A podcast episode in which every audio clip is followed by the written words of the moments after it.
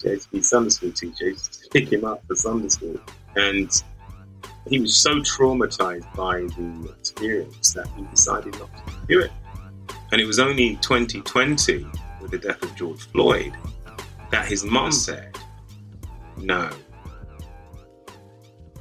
that wrong has to be righted.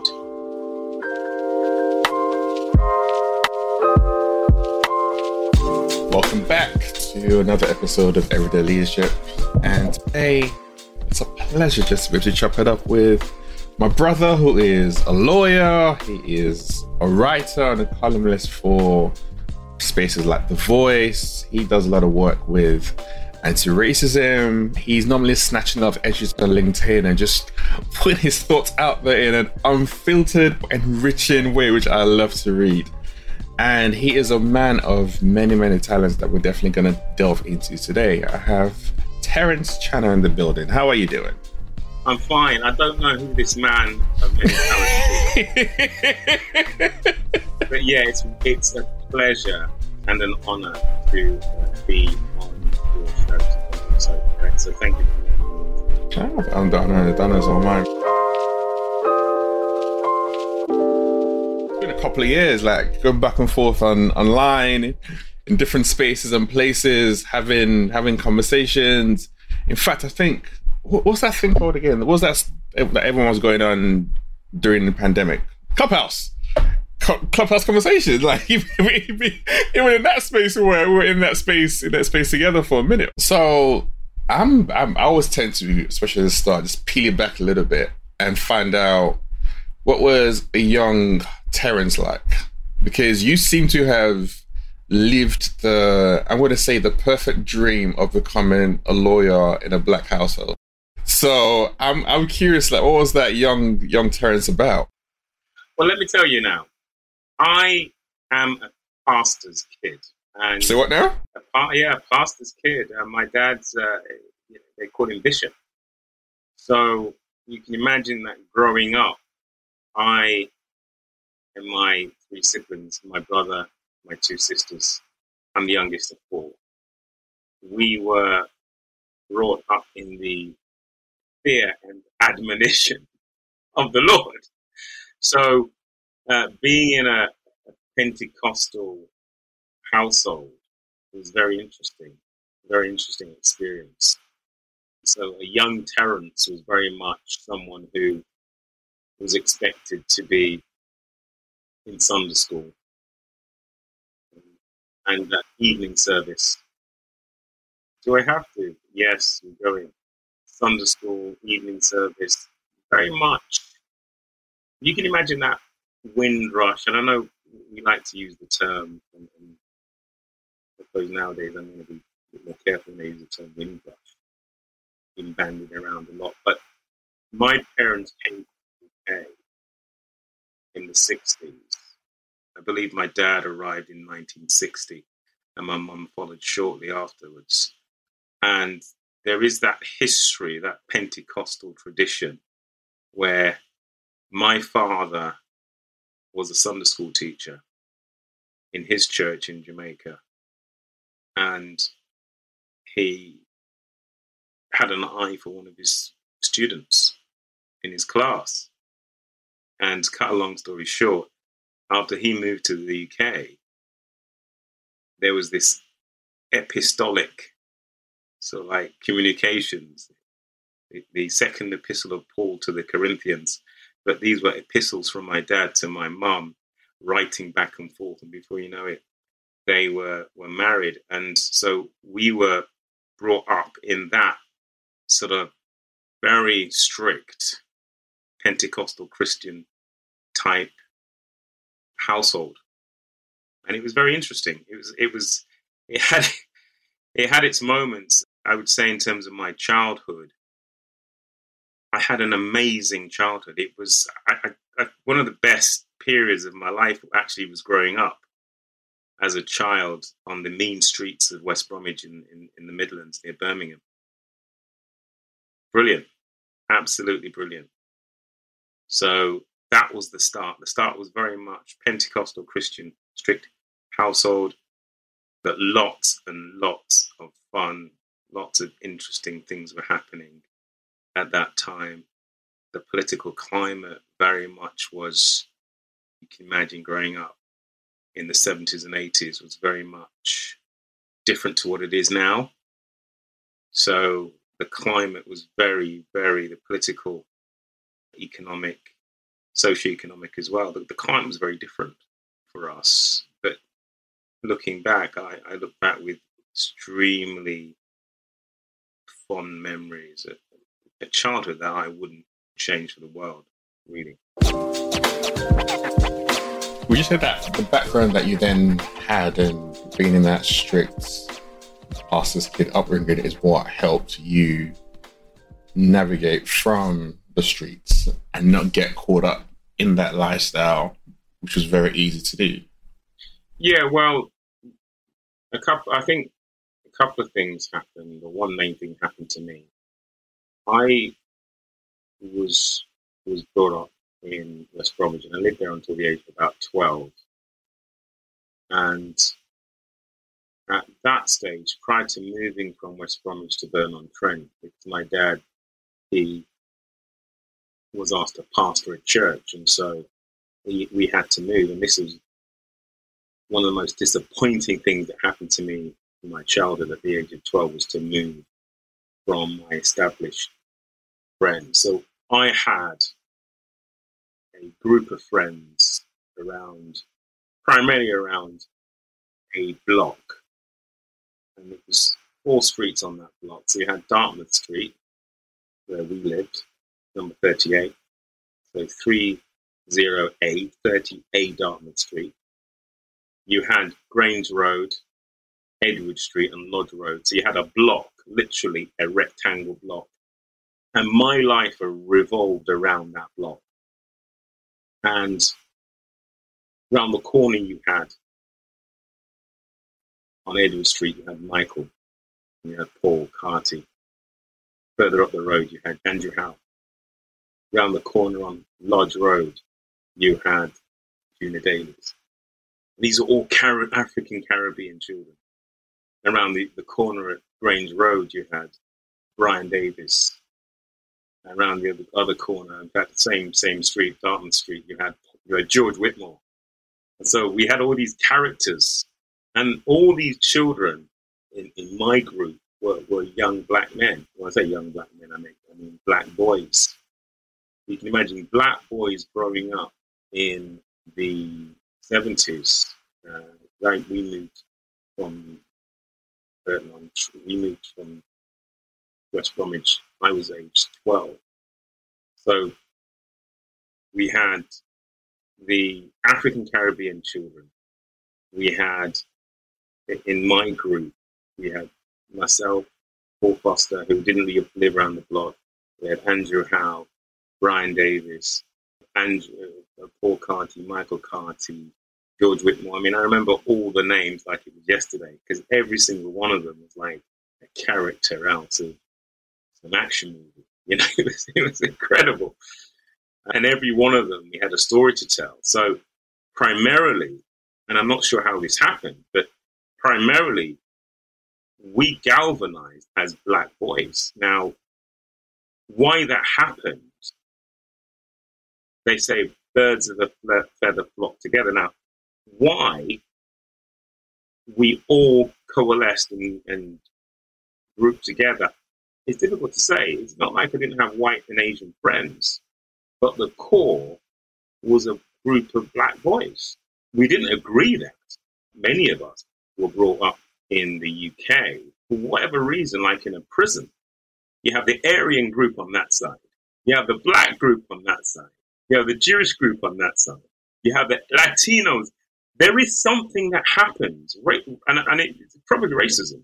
Or you could say it's partly racism. You could say it's partly cultural. So there's all these things that, and they say birds of a feather flock together, and, and all these things push you together. And I've never, until I think this moment, asked myself, why is it that around the block where you have Asian, you have the Patels and the Singhs. Because West Bromwich was primarily Indian, South, Southeast Indian, as opposed to Pakistani. You had white children when the chips were down. who, who, who was by your side? And it was black boys. Black boys. Yes, inner city life was very black. And yes, I did have Asian friends. Probably see a piece that I'm going to post soon on LinkedIn that relate to this. But the company that I kept, fundamentally, without any form of let's agree on this, let's agree to come together, were black boys. A phenomenon. African Caribbean, they were all Jamaican. We spoke a form of patois. It wasn't the real thing, it was diluted with a bit of a Brummy accent. We tried to emulate our parents. We thought we were speaking patois. Even till this day, I thought I was actually, was I speaking patois? Was, what was that? We all tried because our parents were Jamaicans. They, they'd moved, they emigrated. They, they were part of that Windrush generation that came across. So they had their Jamaican accents and we tried to emulate them. So that's the background. That is the beginning of the journey. You have the Pentecostal Christian, you have the streets as black boys, you have the question as to how did this happen, and I'm still trying to figure out. And I think after this show, perhaps me and you will, will try and figure out how is it that little boys quickly know what their group is. I mean, this is phenomenon. It's a phenomenon. Naturally gravitate gravitate to each other. Yeah, and black girls with the black doll experiences. What happens to us? Why we recognize our tone? What happens? It, and it's not just tone; it's also cultural. So that's the background, and and from that, I think you've asked me a question, and I've taken too long to answer it. That's the background, and when I left to move to Burton on Trent, it was a very unhappy time for me because I had to leave my core friends. And it may be that it was a good decision. I remember Mr. Gibbons telling me when we'd been falsely accused of vandalism, we all, all the group, I think the five of us had been falsely accused of vandalizing a telephone box and the lollipop man reported us to school. And you can imagine this white lollipop man, black boys, they must be guilty. We got reported, and the headmaster, back in the day, you had corporal punishment. So we got caned for something we hadn't done. The phone was already cut when we got to the box, when we were trying to phone the girl of our dreams. I won't mention her name because she's no us, still no one now. She might be embarrassed. we tried to phone the girl of our dreams to the phone box, only to find that the, the cord to the phone, we didn't have mobile phones then, the cord to the phone had been cut. And the lollipop man went, Oh, you guys! Before you know it, the next day we were in the headmaster's office being caned, something we hadn't done. And Mr. Gibbons, my teacher, said to me, and I'll never forget his words, this was, I'm not sure this is ironic or not, but probably the most influential teacher that I've ever had was a white man called Mr. Gibbons, and I've posted about him on LinkedIn before, who pulled me to one side and said, Terence, if something like this ever happens again, don't get involved. Now, bearing in mind, we were totally innocent. The words from Mr. Gibbons, who was a brown bearded cardigan wearing sporty, you know, your favorite teacher that used to look like that back in the day, muscular looking guy who was sensitive at the same time and believed in me, said, look, you know, those words resonated. Look, Terence, in future, just don't get involved. And I think what he had seen, he'd seen some promise in me. He'd always seen that promise. And yeah, those were the days. It's interesting when you go. If you haven't already, can you please follow the podcast? It really helps us grow and it tells the apps that it's a podcast worth listening to, which the fact that you're listening to means that it is and other people need to know about it. In Apple Podcast, if you click the three dots in the top right of your app, look for the follow button and click on it. And in Spotify, the follow button should be just below the show's artwork. Now let's get back in today's episode. Go back in in time and you look at your upbringing because it really does form a foundation as to who we become as we as we grow up. Because fast forward now, like I said you are you're now a lawyer. The work that you do is spent advocating for other people, just like the way that I guess some of the injustice that you felt as a youngster growing up, or even what uh, what Mr. Gibbons even told you, of don't get involved. Now you do get involved, but you're like Mr. Gibbons for other people in your in your role, fighting for them. I mean, what does that what does that feel like to go on that on that journey for you as a lawyer, especially as a black lawyer? Because there's not there's still not that many of us in that profession. Yeah, how does it feel to be a black lawyer fighting for justice? It feels an honor.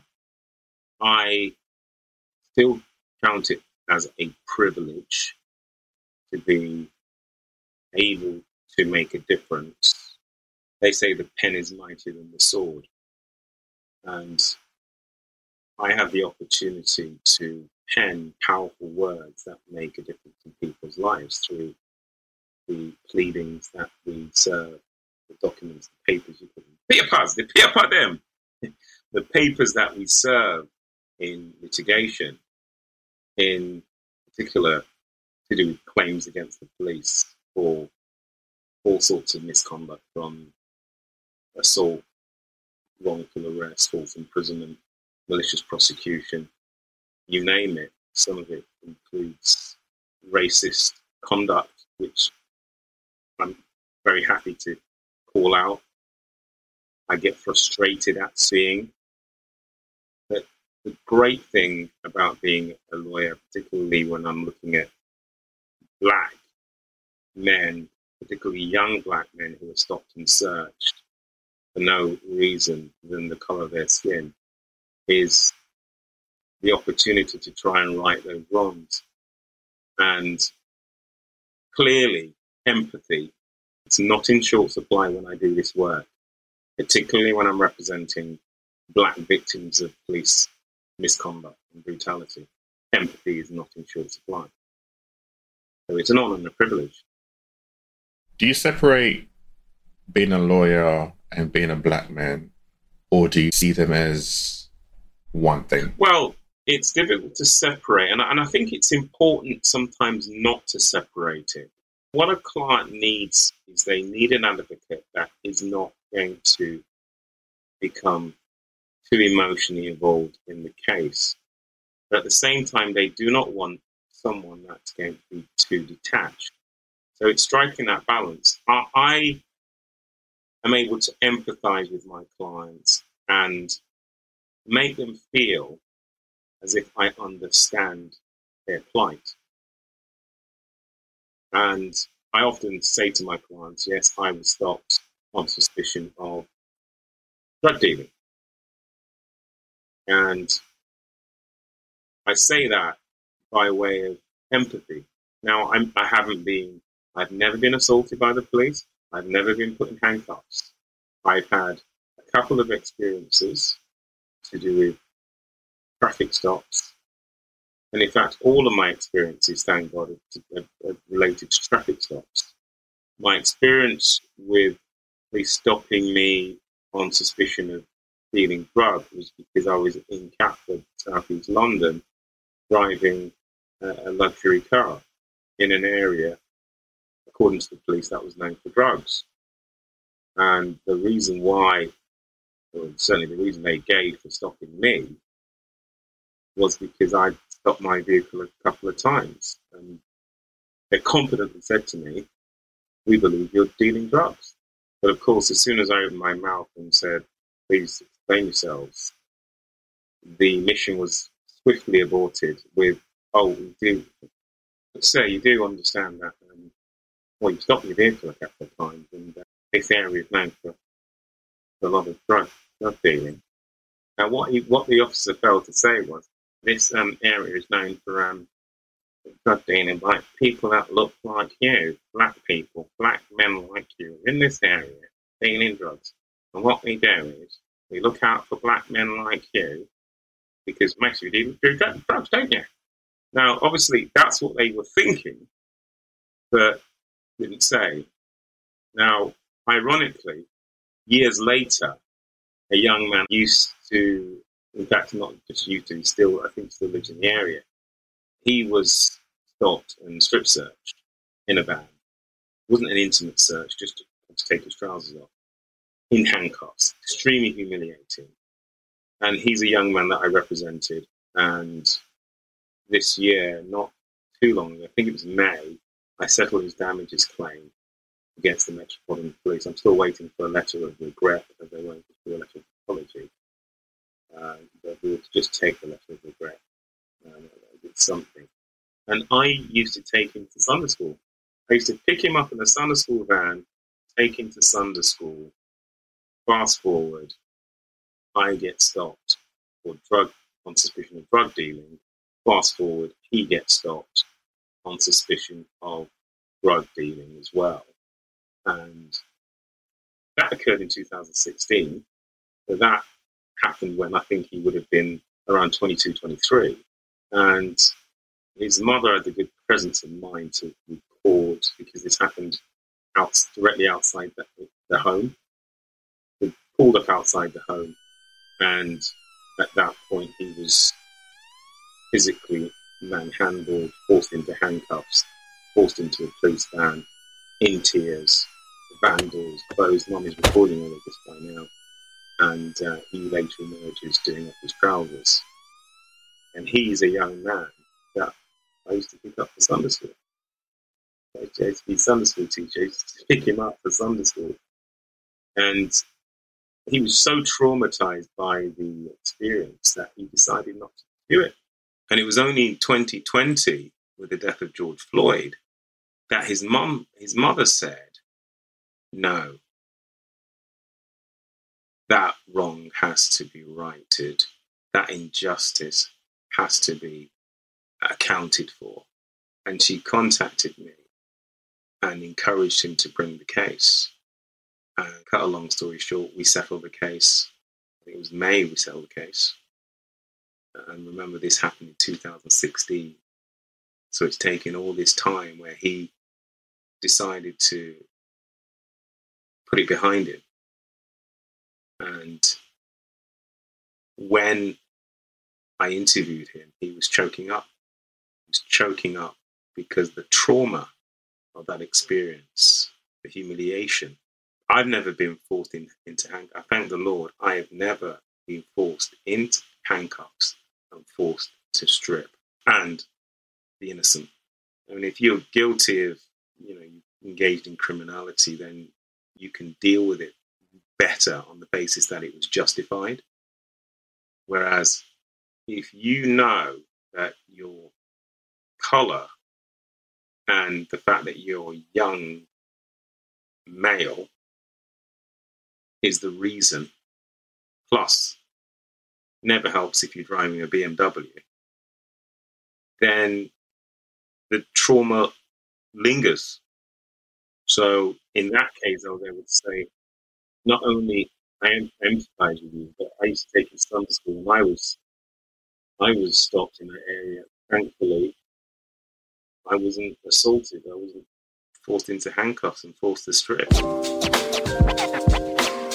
How do you um I want to use the word sane. I don't know the right word to use, but how do you stay sane when you're listening to all this different cases, when you're hearing all these different transgressions being done against people, young, both young men and young women?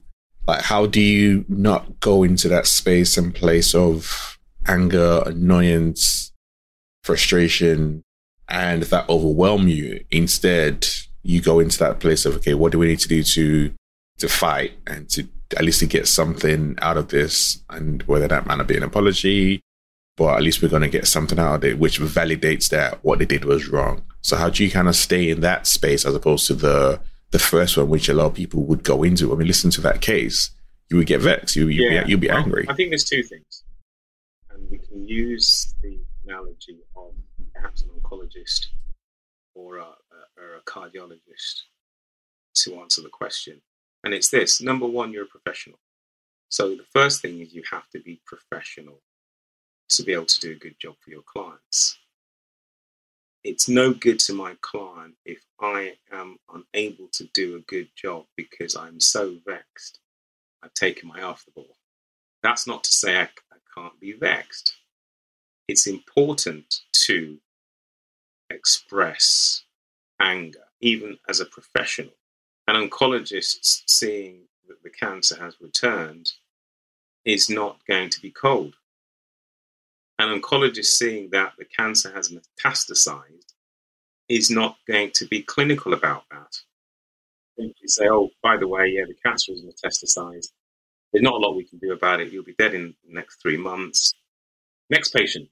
That's not going to happen because an oncologist is someone you would expect to have, or a healthcare professional, clinician, is supposed to have, yes, professionalism, but also empathy. And a lawyer, likewise, is supposed to be a professional, to be able to do a professional job and not lose it, but also to be able to say, nah, man, that team are wrong, you know. It wrong my vex. And sometimes I speak to my clients in that way if it's appropriate. I do speak to my clients. I do code switch. I enjoy it. I code switch and I switch into whatever it needs to be. If it's Jamaica, if it's Jamaican patois. My poor, uh, my poor example of Jamaican patois. I will pull it out. I'll pull it out, and I've got I've got clients. I mean, I speak to a client this morning. He's described in the expert psychiatry report as having dreadlocks and he's Jamaican. And he's a, he's a this is a claim against the Ministry of, Defence for non-freezing cold injuries, and he's a client that called me up this morning at seven. I saw a missed call at seven. I, I mean, I, I didn't hear the phone because my phone's on silent. I wake up and I see a missed call at seven in the morning. I'm like, there's a problem. When a client calls you at seven in the morning, there's something wrong. There's something struggling. There's something happening because I spoke to him the day before. I spoke to him yesterday at length.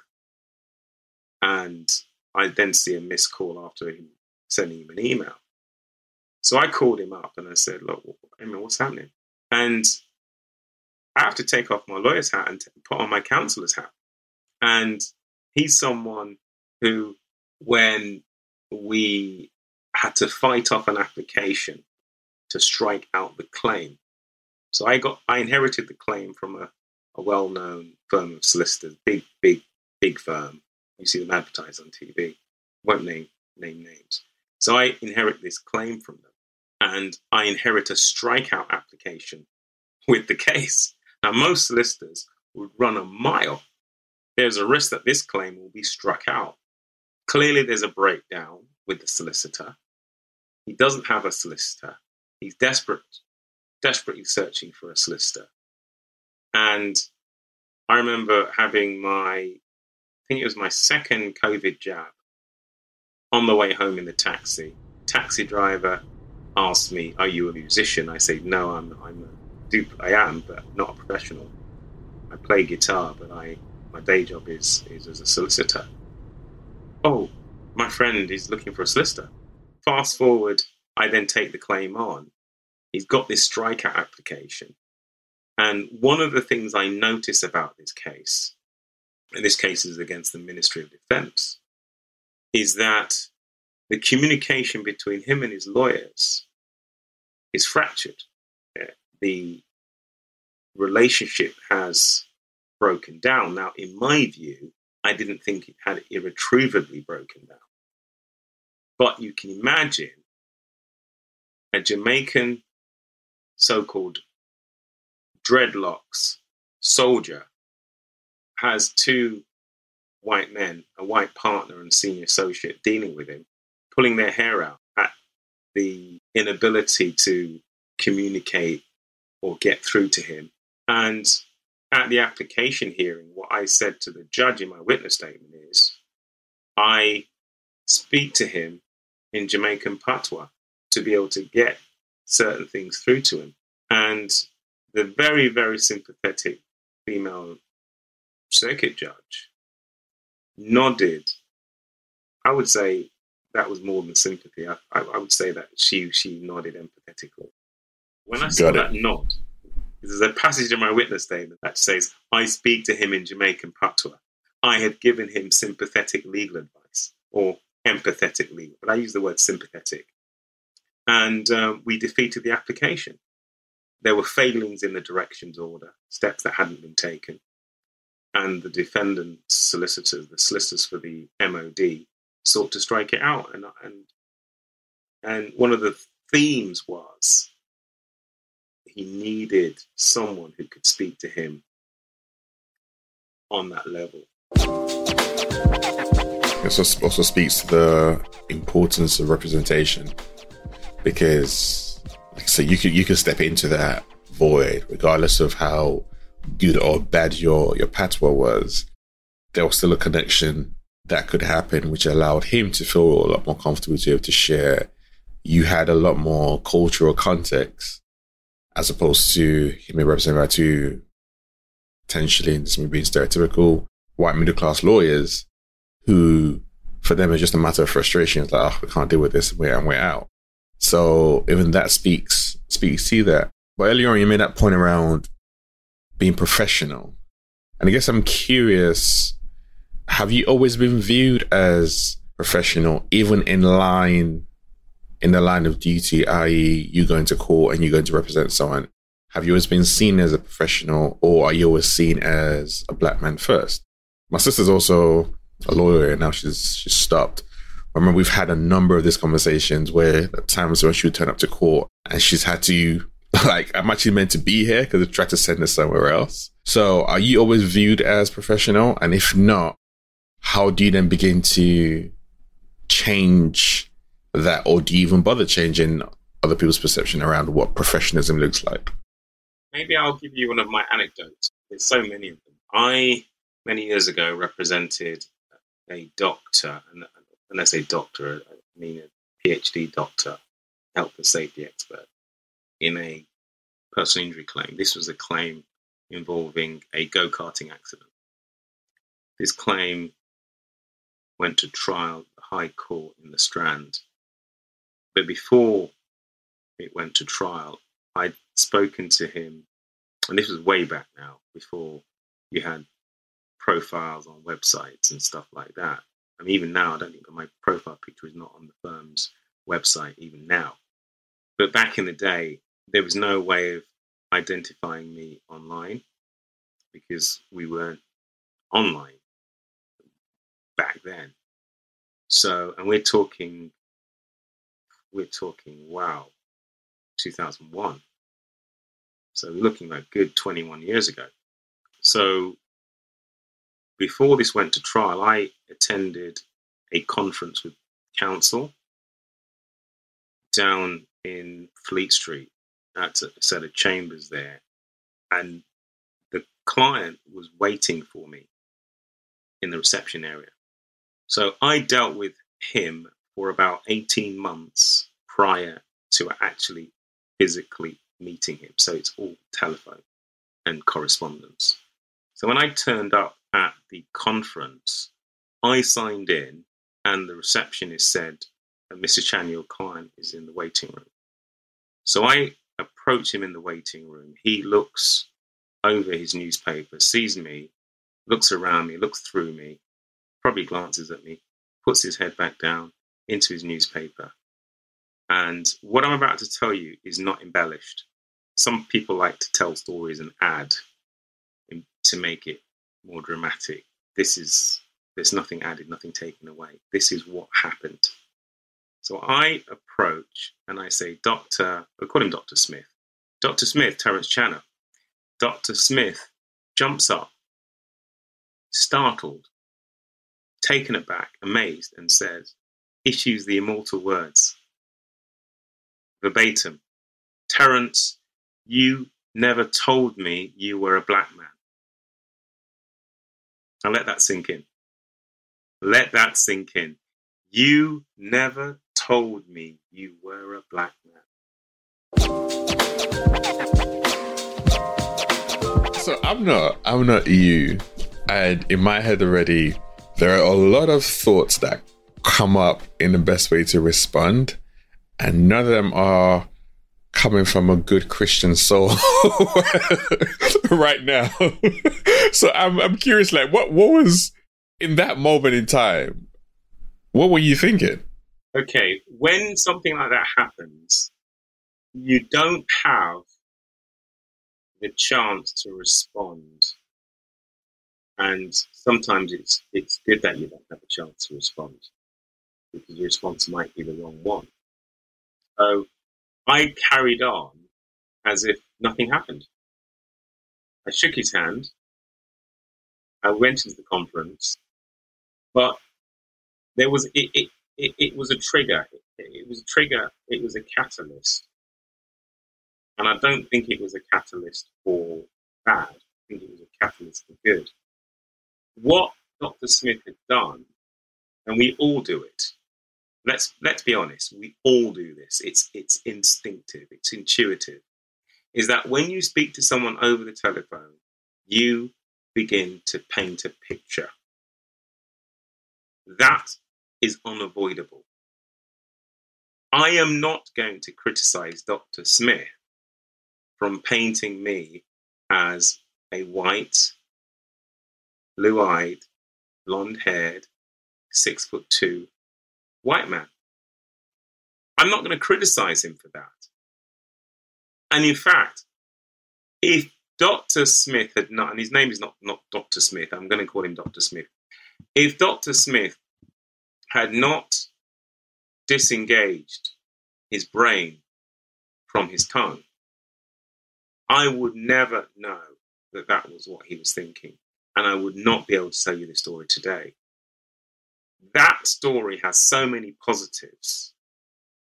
And I've not viewed it as a negative because after that happened, Dr. Smith began to invite me to lunch, ring me up. I was a curiosity. Now, I know a lot of us will say, well, that's a negative. And in my view, you could see it as a negative in that I became Dr. Smith's one and only black friend for that short period of time. But I've never viewed it as a negative because I was glad that I was able to smash a stereotype so spectacularly of a white lawyer. So he had in his mind, white man, white lawyer. He'd read my correspondence. A white man has written this correspondence. He'd read my letters, he'd listen to me on the telephone, and he's speaking to a white man. Now, it's not a case of me acting like a white man. It's a case of English is my first language. I write in English. I speak in English. I'm a lawyer. I will speak like a lawyer. I'll speak like a black lawyer, a white. I am just a lawyer. I'm speaking a fireman goes into a fire and he fights the fire as a fireman. There isn't a black way to fight the fire or a white way to fight the fire.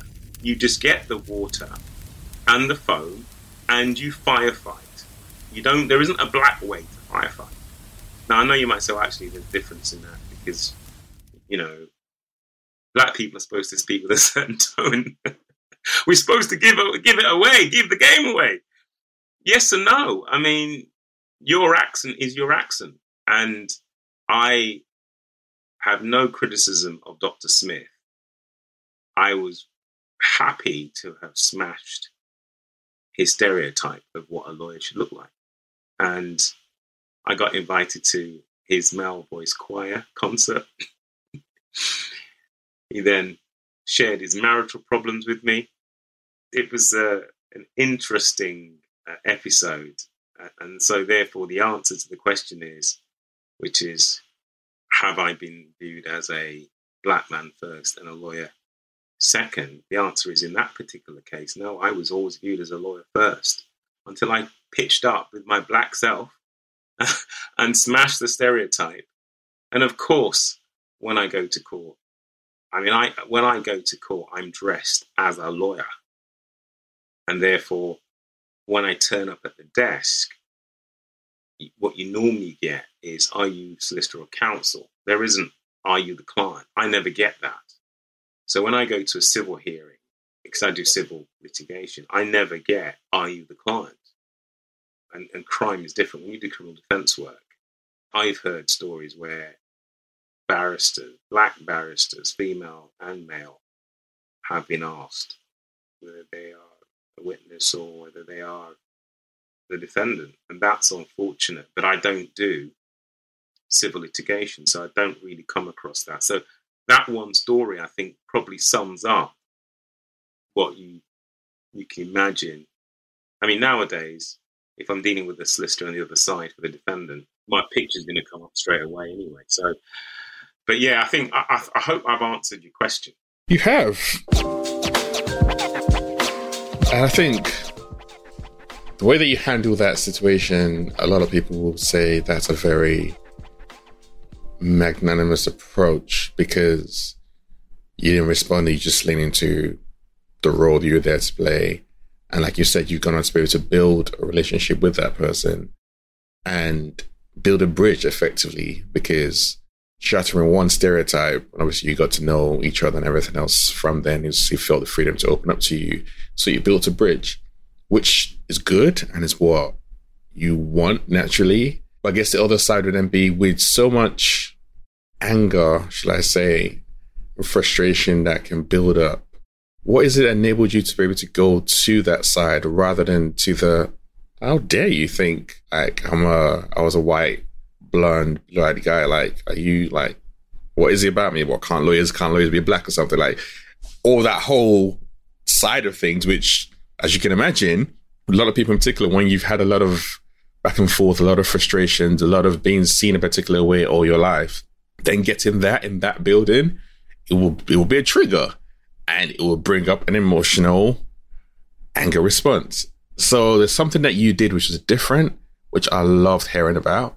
So I guess I'm trying to find out what is it that people can learn that enables them to go into that phase that you did, recognizing every every circumstance and situation is going to be different. There are times where you need to come with some anger and some fire, which you do online, and I've seen, I know you do that in person as well. But what is it that allowed you to lean into that other side of things?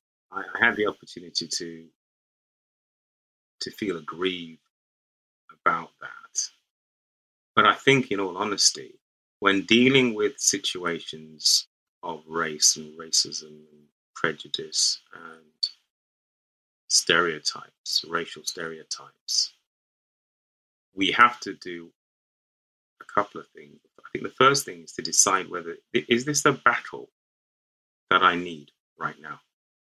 Not every battle you're going to don your armor and fight. Not every battle you need to fight. So the question is, the first question is, is this a battle that I need to fight? And that should also dictate your levels of disquiet and anger as well, because I took the view that in this case,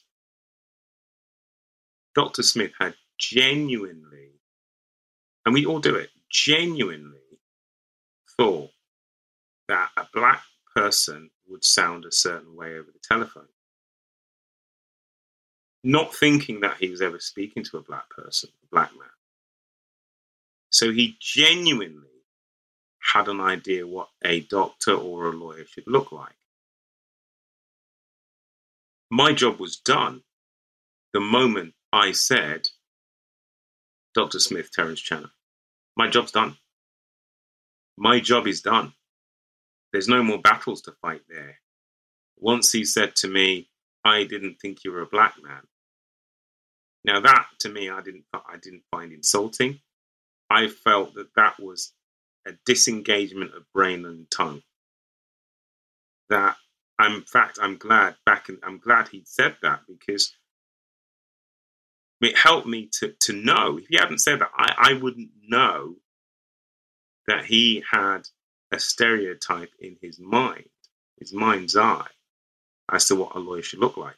So when that happened and I blew apart his stereotype, not by complaining, not by responding, How dare you? My job was done. He had this stereotype. It had been spectacularly dismantled to the point that he couldn't even prevent himself from saying those words. My job was done. And in fact, I never set out to do that job. That was never my intention, wasn't, oh, I bet he doesn't think I'm a, you know, it wasn't like, oh, should I mention I'm black? it was never a case of, maybe I should tell him I'm a black person before the meeting, just to warn him. It was that was never that never occurred to me. Why would it? Exactly. You wouldn't think about that. Exactly Yeah. the point. There's no need. And so it wasn't even like it was a job I had to do. You could say it was fortuitous. It simply happened. And I never I've never viewed it as a negative, although in a grander scheme of things, when you look across the board with a wider perspective as to representation, then of course there is a negative there that has to be rooted out, which is what does a doctor or a lawyer look like? And if the general population believes that a doctor or a lawyer should look like a white person, preferably a white man, then of course we have a problem of representation. But in this particular case, doctor walked away thinking, Marlo is black man, he's doing a good job.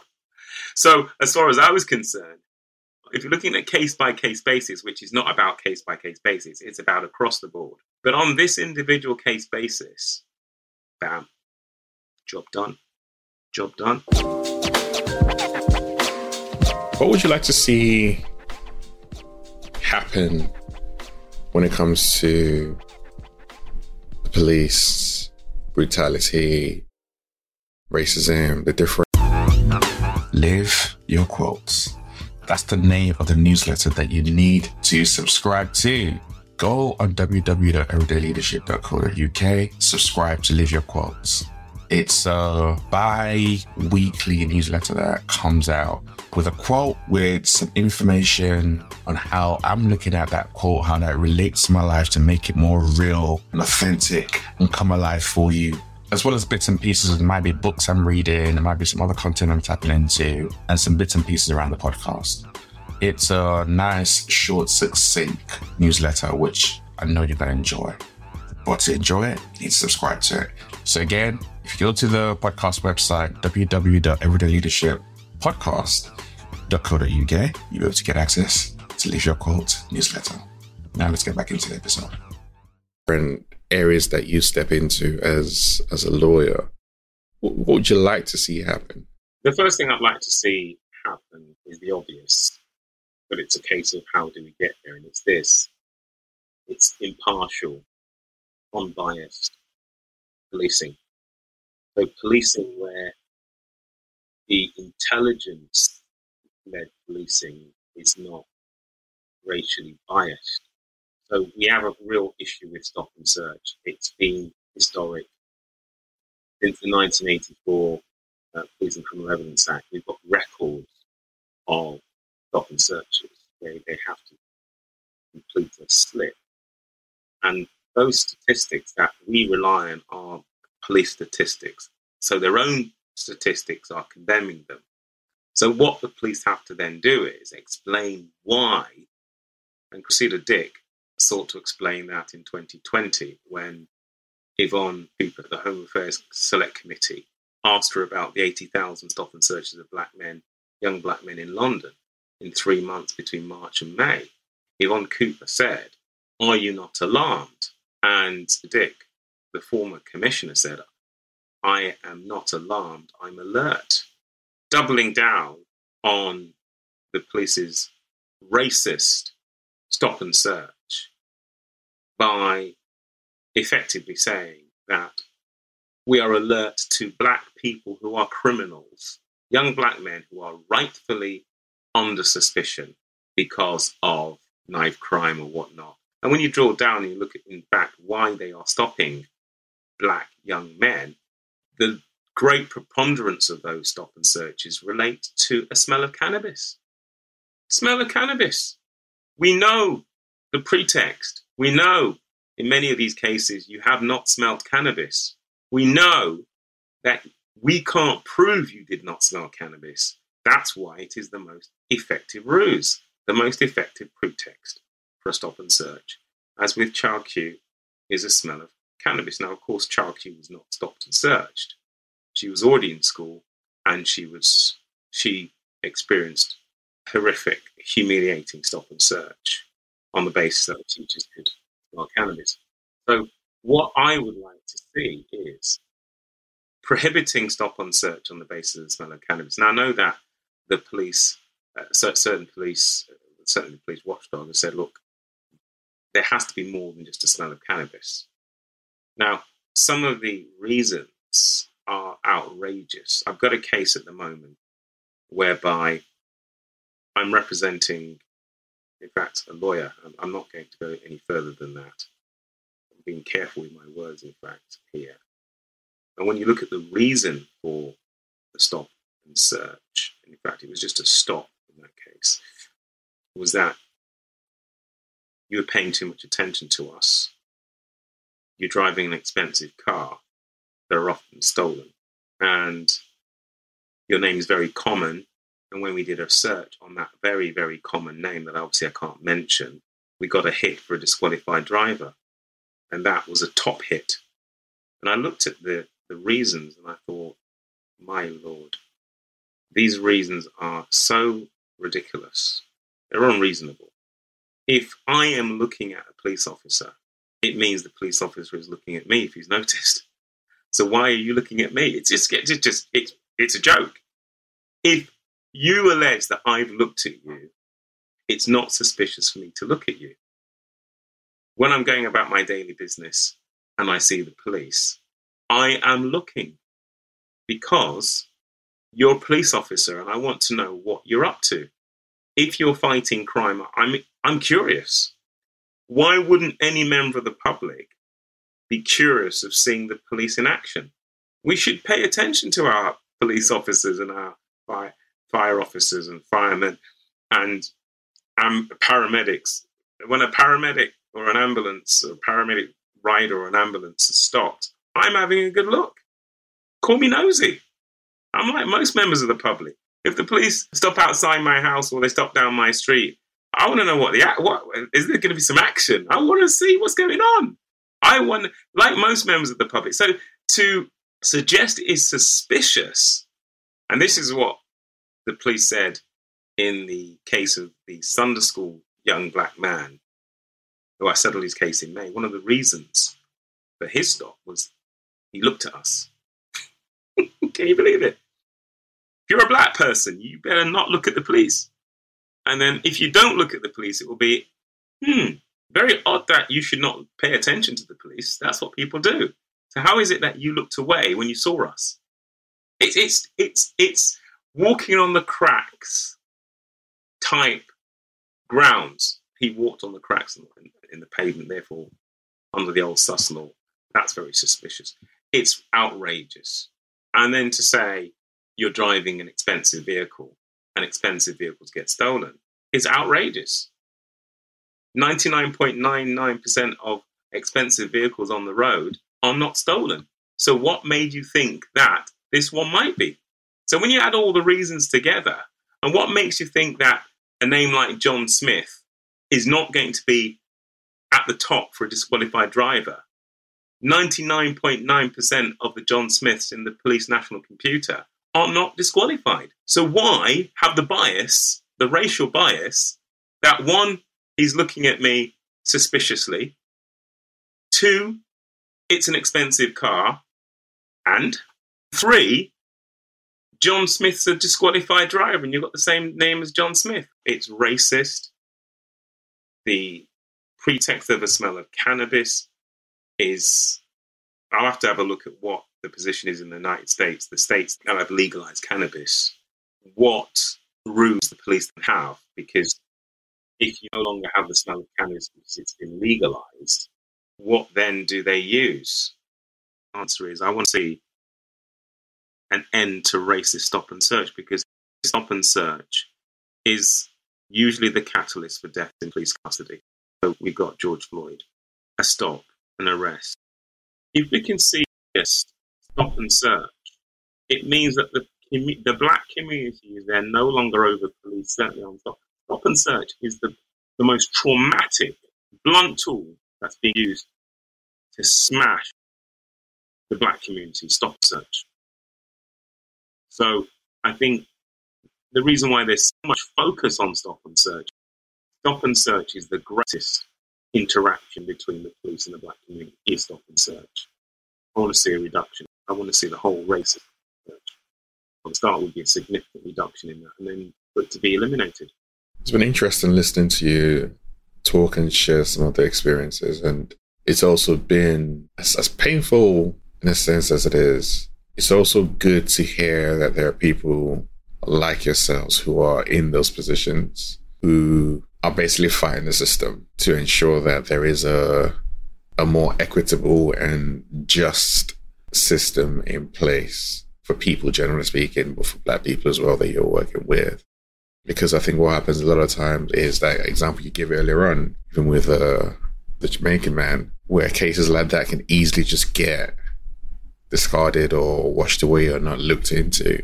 What and what it needed or what it took was someone who saw the person as a person rather than inconvenience to be able to lead in and do something. And a lot of times that's probably one of the biggest areas is you just want to be seen, you want to be heard, you want someone to take you and your case seriously. And that doesn't always happen due to a lot of cultural barriers sometimes. So you being in that space to be able to fill that gap and um, as well as the work you do, like, like I said, you can check out his writing on The Voice, you can check out Terence's writing on LinkedIn he busts his joke and he comes with a realness at the same time. So you always get that equilibrium, which I absolutely love. And he does not hold back like he hasn't done today. But you being in that space for me is just good to hear. And that's one of the reasons why I really just wanted you to come on and just to share a bit more about who you are, what you do, how you show up, how you make that difference. Because I think sometimes it's hard to think there's no one in that space at all. To think it's just bad and bad and bad and bad and bad. And yes, it's a massive space. The legal system is ridiculously huge. And there's still a lot of issues as we talked about today. But it still feels good to know that there are people doing something and there are people fighting and trying to create that difference and that change. So thank you for sharing your story and I really appreciate it. Well, thank you very much for inviting me to the show. there are challenges that lie ahead.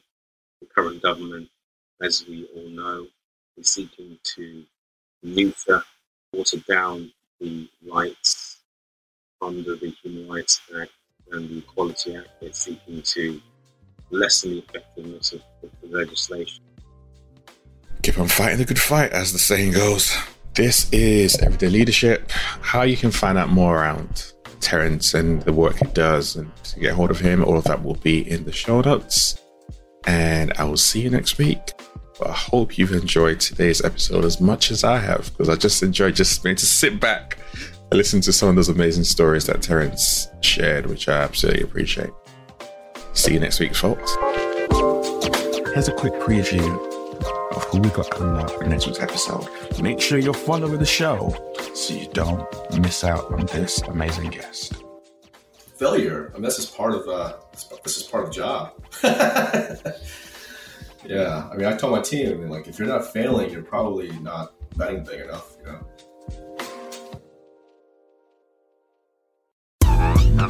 One thing I do during the week is I go for a run. And most days after each run, I upload a video on LinkedIn, normally about two or three minutes. So if you want to get a little bit size information as to what's going on in my head after that run, check me out on LinkedIn. Just type in my name, S O P E A G B E L U S I, and you'll find me. And you can tap into some more content outside of everyday leadership.